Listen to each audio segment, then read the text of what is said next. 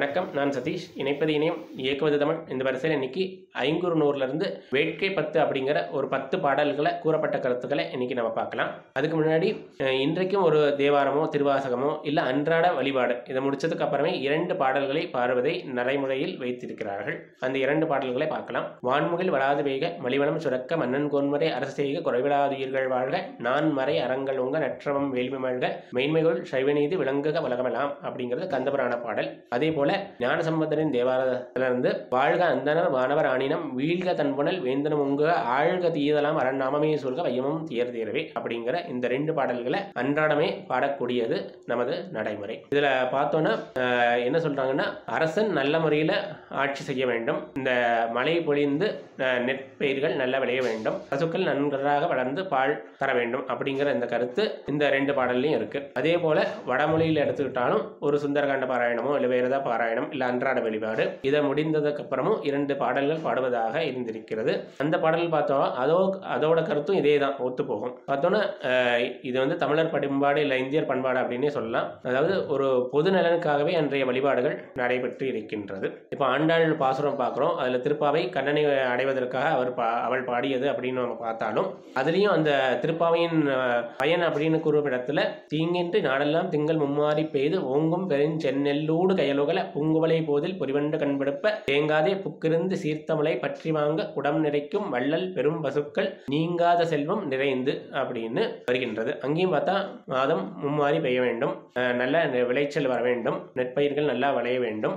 பசுக்கள் பாலை தர வேண்டும் அப்படின்னு தான் அங்கேயும் ஒரு பொது உடைமை தான் நம்ம காணப்படுகின்றது. ஒரு தனிநபருக்காக ஒரு வழிபாடு நடந்தாலும் அங்க முடியும் போதும் பார்த்தோன்னா அங்கேயும் ஒரு பொது உடைமை தான் நம்ம காணப்படுகின்றது. இது நம்ம எல்லா இடத்துலையுமே இந்த பொது உடைமையை நம்ம பார்க்கலாம். தனி நபருக்குன்னு ஒரு ஒன்று கேட்டதாக நம்ம எங்கேயும் பார்க்க முடியாது. அப்படி கேட்டிருந்தாலும் அது என்னன்னா ஒரு அறிவை கொடு இல்லை ஞானத்தை கொடு அப்படின்னு தான் கேட்டிருப்பாங்க. அதை தவிர பார்த்தோன்னா அன்றைய வழிபாடு எல்லாமே ஒரு பொது நலனுக்காகவே இருந்ததை நம்ம பார்க்க முடியும். இப்போ நம்ம பார்த்தோம் இந்த இரண்டு பாடல்களுமே பக்தி இலக்கிய காலகட்டத்தில் வந்த பாடல். அதே போல சங்க கால பாடலில் ஏதான இதே கருத்து இருக்கு அப்படின்னு பார்த்தா இந்த ஐங்குறு நூறு வேட்கை பத்துல நமக்கு இந்த கருத்து கிடைக்கப்படுகின்றது. இந்த வேட்கை பத்து போகிறதுக்கு முன்னாடி இந்த ஐங்குறு நூறு பத்தி ஒரு சிறு குறிப்பு. ஐங்குறு நூறு ஒரு தொகை நூல் தொகுக்கப்பட்ட நூல். இதை தொகுத்தவர் வந்து அப்படின்னு பார்த்தோம்னா குளத்துறை முற்றிய கூடலூர் கிளார் தொகுப்பித்த அரசன் வந்து யானைக்கட்சை மாந்தரலஞ்சேரல் இரும்பறை அப்படிங்கிற ஒரு மன்னன் இந்த தொகை நூல் அப்படி எல்லாமே பார்த்தோம்னா இது எப்படி தொகுப்பா அப்படிங்கன்னா முல்லை குறிஞ்சி மதம் நெய்தல் என சொல்லிய முறையா சொல்லவும் படுமை அப்படின்னு இந்த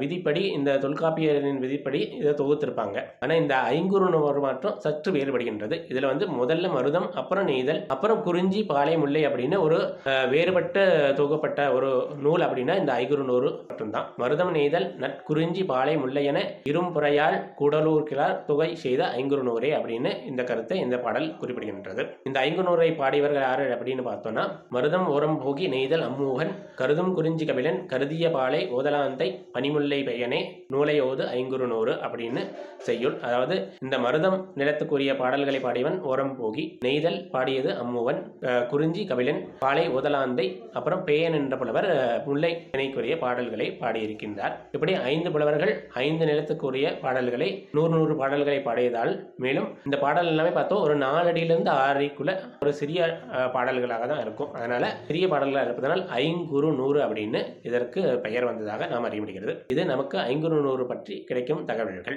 இப்போ இந்த வேட்கை பத்து அப்படின்னு பார்த்தோம்னா இதற்கு பின்புலம் அப்படின்னு பார்த்தோம்னா ஒரு தலைவன் ஒரு கலவொழுக்கத்தினாலோ இல்லது ஒரு கற்பொழுக்கத்தினாலோ ஏதோ ஒரு காரணத்தினால் தலைவை விட்டு பிரிந்து செல்கின்றான். அப்புறம் சிறிது காலத்துக்கு அப்புறம் திரும்பி வருகின்றான். அப்படி வரும்போது தோழியை பார்த்து அவன் வினவுவது நான் இல்லாத போது நீங்கள் நினைத்தது என்ன? நீங்கள் விரும்பியது என்ன? அப்படின்னு கேட்கின்றான். அதற்கு விடையாக தோழி கூறுவதாக இந்த பத்து பாடல்கள் அமைந்திருக்கிறது.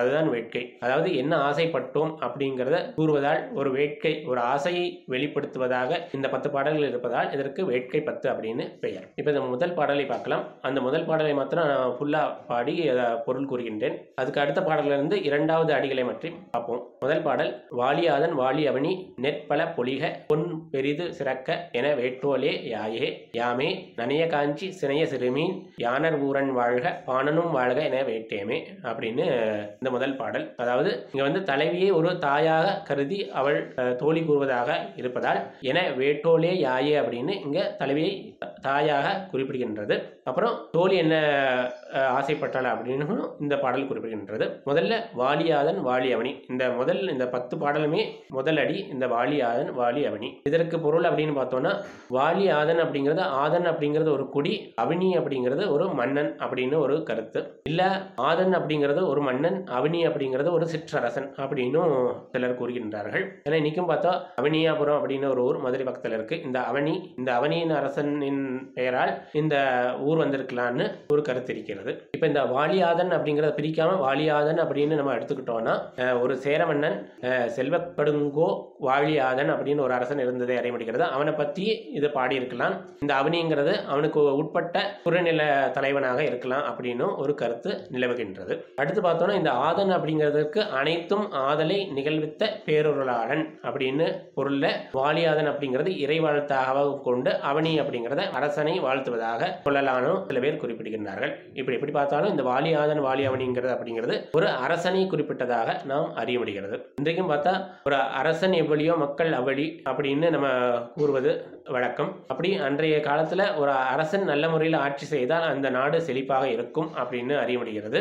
இந்த பொற்கை பாண்டியன் வரலாற்றை நம்ம இதை பார்க்கலாம். அந்த அரசன் நல்லபடியான அரசன் ஆட்சி செய்வான். அப்படினால உன்னை நான் தனியாக விட்டுட்டு போறேன். அவர் உன்னை பார்த்துப்பார் அப்படின்னு தான் அந்த அந்தணன் தன் மனைவி விட்டு சென்றதாக நாம் அறிய முடிகிறது. இப்படி ஒரு அரசன் நல்லபடியில் ஆட்சி செய்தால் அந்த ஊரில் உள்ள மக்கள்கள் ஒரு பயம் இல்லாமல் நல்லபடியாக வாழலாம் அப்படிங்கிற ஒரு கருத்து அன்றைய காலத்தில் நிலவி இருக்கின்றது அதே போல இங்கேயும் இந்த தலைவன் பிரிந்து விட்டு செல்கிறான். அதனால அவன் பிரிந்த போது அந்த அரசன் தான் அந்த மக்களை பாதுகாத்ததை போல் அந்த தலைவியும் பாதுகாத்திருக்கலாம் அப்படிங்கிற ஒரு கருத்துல முதல்ல வாலியாதன் வாலி அவனின்னு அந்த அரசனை வாழ்த்தி பாடல் தொடங்கியதாக நாம எடுத்துக்கலாம். அடுத்து கூறுவது நெற்பல புலிக பொன் பெரிது சிறக்க அப்படின்னு நெல் மணிகள் நல்ல விளைய வேண்டும்.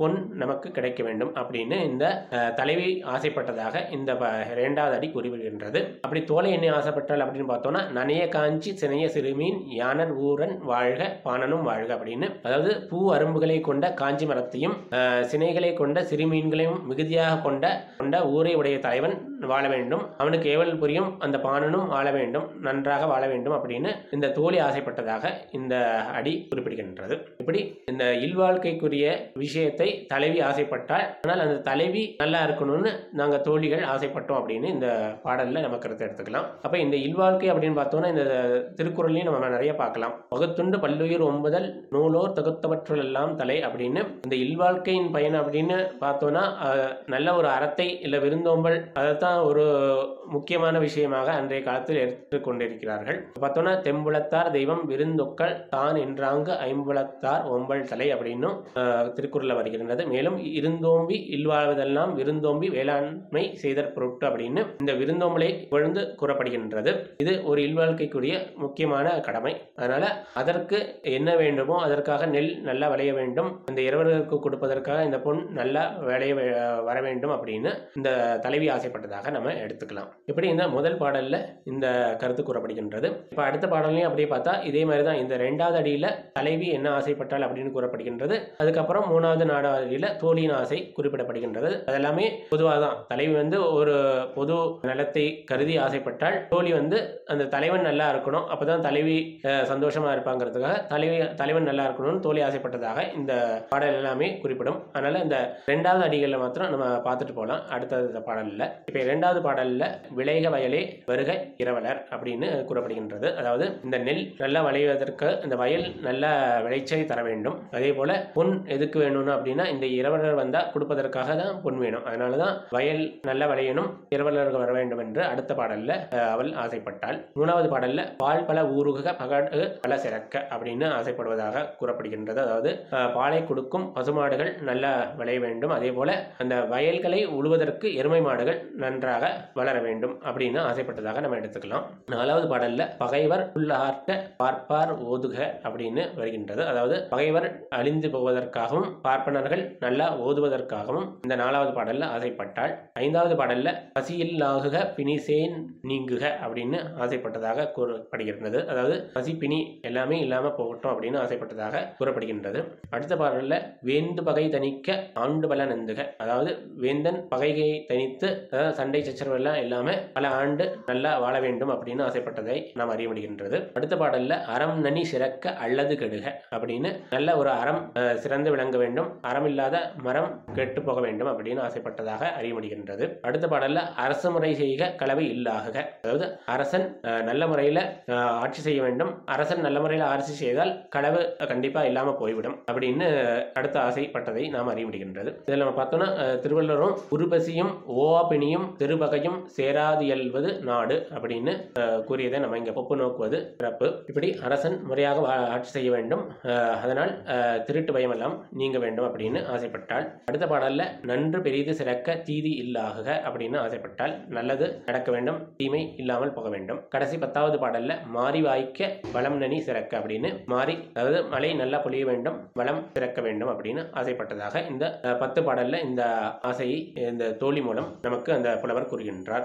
பார்த்தோம்னா அந்த அரசன் நல்லா வாழ வேண்டும். அதனால் இந்த குடிமக்கள் வாழ வேண்டும். குடிமக்கள் நல்லா வாழ்வதற்காக நெல் விளைய வேண்டும். நெல் விளைய மழை வேண்டும். மழை பொழிய இயற்கை வளம் காக்கப்பட வேண்டும். இப்படி இந்த கருத்தை தன்னோட கருத்தையே புலவர் இந்த பத்து பாடல்ல ஏத்து கூறியிருக்கலான்னு கூறப்படுகின்றது. இப்படி இந்த ஒரு வேட்கை பத்து ஒரு அணியாத ஆசை அப்படின்னு சொல்லலாம். ஒரு அவ்வளோ பெரிய ஆசையை இந்த புலவர் அழகாக இந்த பத்து பாடல்களில் குறிப்பிட்டு கூறுகின்றார்.